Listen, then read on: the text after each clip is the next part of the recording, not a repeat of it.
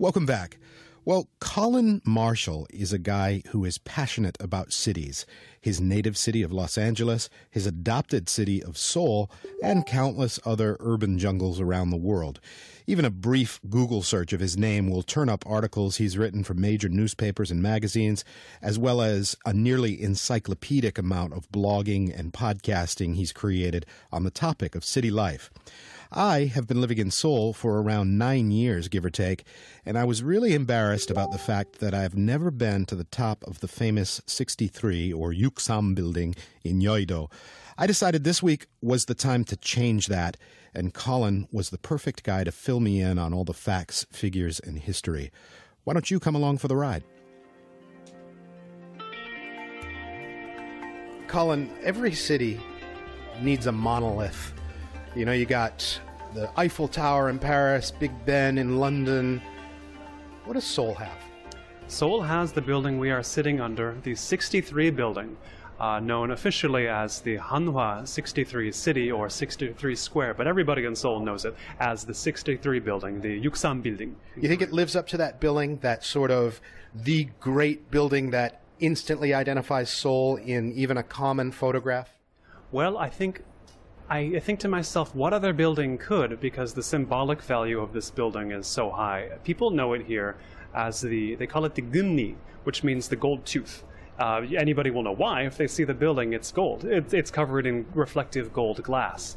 And in a way, gold tooth is, it's symbolically perfect as a name, or semiotically perfect, because it's really it's bling. The 63 building is the piece of bling that in 1985, when it opened, announced Korea made it. Korea arrived. Korea came up. Uh, here is our gold tooth, our big gold monolith. And as a statement, I think you're absolutely right. This this is the monolith of Seoul, and there's going to be other higher buildings. The Lotte Tower is going to be done someday, and it's going to dwarf everything. Uh, there's a taller building in Songdo, the Northeast Asia Trade Tower, known as NEAT, but 63 still is the symbol, I think. Is this a finance building? Is this a commerce building? What, what, what's going on within these four walls? That's a good question because there's so much going on in these four walls.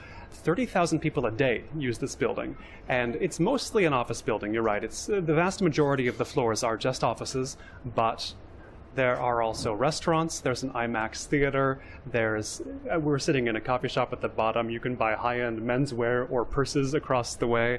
There's an aquarium. There's a wax museum three floors below us, which I think is closed for the moment, but it'll come back, uh, where you can see you know Park Chung Hee next to Michael Jackson in sort of semi-realistic uh, wax instantiations.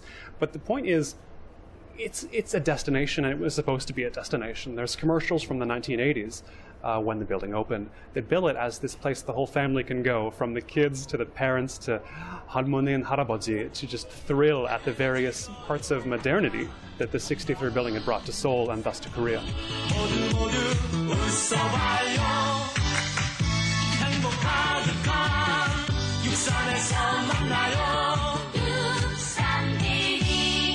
This building went up. It was uh, revealed, out, unveiled to the, the public in early 80s. Is that what you in said? 1985, yeah. The idea being get it ready for the Olympics in uh-huh. 1988. And outside this building, on the fire break, was where they lit the torch to begin the Olympic Games in 1988. So not only was it a symbol for the time of the Olympics when Korea debuted in the world, in the modern world, it was also the place where the Olympics began here. And in a way, think about it, this, this era the, the 1980s, Korea was in development. It was pre democracy as we know it today. It was a different country in so many ways. There weren't other skyscrapers really. So picture this picture the 63 building with from a distance, nothing around it, uh, as just this lone symbol of where Korea was going to go, where Seoul was going to go.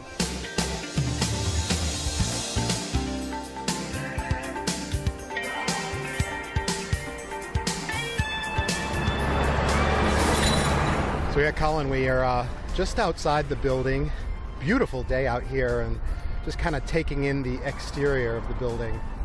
It remains impressive after all of these years. It does. It still looks, in a way, new. I mean, it's not that dated, is it? It doesn't look like it was built yesterday, but it doesn't seem like a total. You know, you think of 1985. It's, uh-huh. it's you think it's going to be like a checkerboard or something That's like that. No, it's That's gold. Right. It's tasteful. It's held up, and you know, not a lot of, not a lot of buildings or anything from 1985 Korea have have held up so well. Exactly. And you wonder some of the things that are put out there today, uh, not pointing fingers, but Dongdaemun Design Plaza, you know, things designed to look uh, futuristic, quote unquote.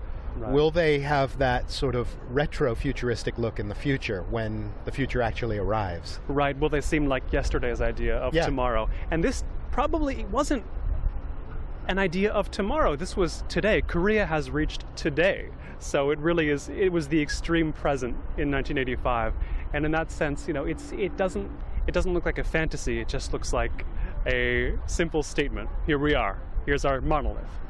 What distinguishes this building is the coloring. I mean, so many buildings are either silver or gray, and this has these sort of gold or amber panels all the way up. Um, you, you, they're really almost like one-way mirror glass, and you can't see inside. It's, um, I suppose, that aspect is a bit futuristic. Yeah, yeah. As we say, the gumni gold tooth.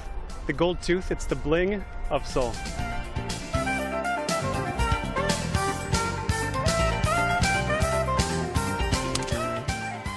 So, Colin, uh, getting in the elevator at the 63 building will set you back about uh, 13,000 or so, depending on your age. And now, almost Superman like, we're watching the glass panels whoosh by and soaring up above the Hangang. It's a beautiful sight, actually. It is, yeah. And they say on a clear day, once we get up to the top, you can see Incheon. I can already see Namsan, of course, and uh, across all the way down uh, east and west on the um, on the Hangang, several different bridges out in both directions. Really the architectural signature of Seoul.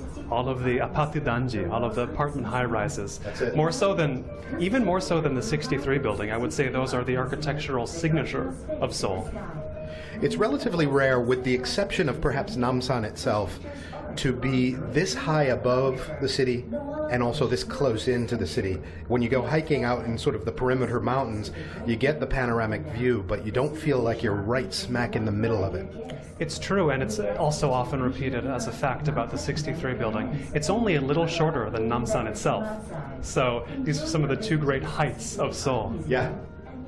You get a real sense for the expanse of the Hangang as well. You can see how wide it is right from above.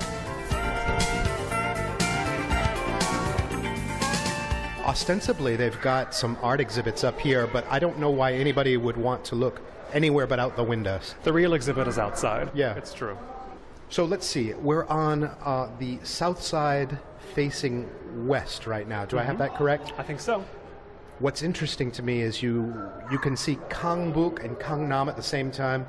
We're looking straight down, perpendicular of the Hangang River, and we can see one, two, three, four, five, six, seven, eight uh, bridges in the distance, all the way down to the World Cup Stadium area where TBS's headquarters are.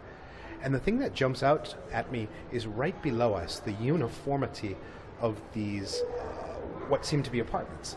Right, they are. They're all stamped out in a way that strikes Westerners as a little bit too similar. I mean, you Uh-huh. get used to it. You've lived here longer than I Sure. have, but it really tells you about the nature of Seoul and the nature that the nature of the way Seoul grew and the way Korea grew. It's, it grew so fast, you needed to house everybody.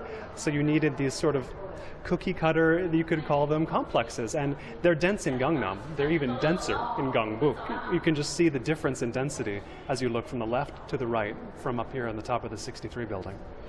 And Koreans, by and large, certainly those of past decades, don't think boxy is necessarily a bad thing. They don't think boxy is necessarily a bad thing, and there's actually a book that I very much enjoy called Concrete Utopia, or Concrete Utopia, which is about how these complexes were sold very effectively to the Korean public as modernity, in some of the same sense that the 63 building represents modernity. These apartment buildings did as well. They're much homelier. They're not as sort of tasteful, maybe, as the 63 building, but in the same way, they represented uh, an entrance into the first world. I moved here from Los Angeles, and there's a really there's a really clear analogy here because Los Angeles, like Seoul, is a city that confuses people. They're not sure how it's laid out. They're not sure how to get around. They're not sure what's where. There's no. It's hard to intuitively grasp Los Angeles or Seoul. But in Los Angeles, I found a way to orient visitors, friends who came to just check out the city where I lived, by taking them up to places like the Getty Center, which is up in the hills, or the Griffith Observatory, or the Bonaventure Hotel downtown. Looking down on the city helps to understand it. I think it's true in Seoul as well. If you get the view from Namsan Tower, if you get the view from here in the 63 building, you really the city comes together better. Someone who just came, take them up here, and they'll really start to understand. You feel the sprawl of Seoul up here. This Seoul is a sprawling city. It's not like a, a packed in, dense uh, metro- metropolis like yeah, it's say, not European, right? Or New York, which is European in its own way. Each side of this 63 building view seems to offer something very different. So we're on the, I guess it's the east side now, right? And we can see out in the distance the Lotte Tower. Yes, still Uh, under construction. is still under construction.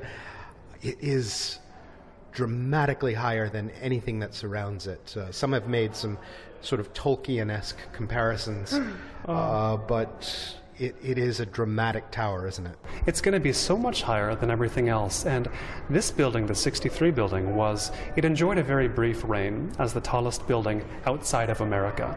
Uh, so, obviously, the tallest building in Asia as well, from 1985 to 1987.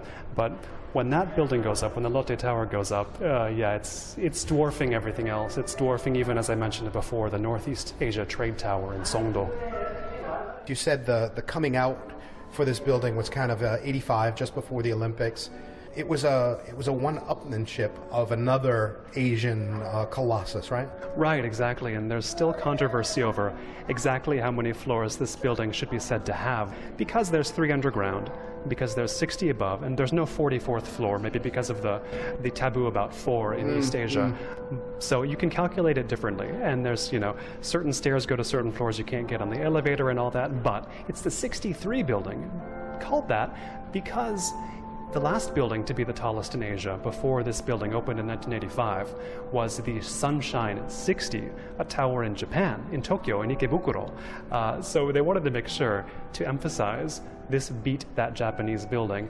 You know, they're both 60 floors above ground. This is indeed taller by meters uh, than the Sunshine 60, but you can't have the, the Sunshine 60 and the 60 building. That seems like it's the same. You know, you gotta you gotta outdo Japan, which was then. Think about it. 1980s, Japan was the most impressive economy in the world. Well, do you remember. Die Hard? I mean, the, Yeah, it was a in- Japanese building they were In in, Los Angeles, yeah. In Los Angeles, and uh, there was a legitimate, almost Trump-style uh, demagoguery going on that Japan was going to eat our lunch for decades to Yeah, come. Yeah, there was that book Japan as number one. The, the fear was Japan would be number one. So think about this for Korea in, in, 19, in the 1980s, as we say, pre-democracy, still developing, to have a tower taller than any in Asia, not just Japan, with an IMAX theater even at that time, these high-class restaurants, high-end everything. This was, in a way, it was it was more modern. It was the building brought the country farther into modernity itself just by being here. Does the 63 building still play any kind of relevant, modern role in the pop culture? It hasn't been eclipsed over time. It's still a cultural icon. You know, it's appeared in music videos and movies and all sorts of things over the years. But even now, more than 30 years after its construction, uh, more than 30 years after its opening, it's appearing in what well, it was in a song by a singer named Poti or Forty.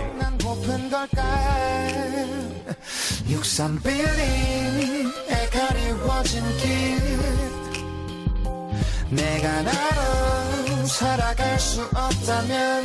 and that's a good musical note to close on. My thanks once again to Colin Marshall. Look for his copious writing and blogging about cities online, especially an extensive podcast series he did on urban life right here in Korea. That's also going to wrap this spring and summer season of Koreascape. An enormous shout out has to go out to our producer EQ Huang, who moves to the Wake Up crew in this upcoming season. We've had a great run, and the whole team is going to miss you. Our associate producer Jamie Lee is sticking around, as is our writer Nikki Kim, and so am I. I'm Kurt Achin. We'll see you on Monday with the brand new season.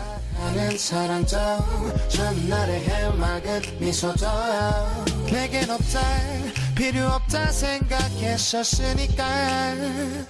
63빌링에 가리워진 길.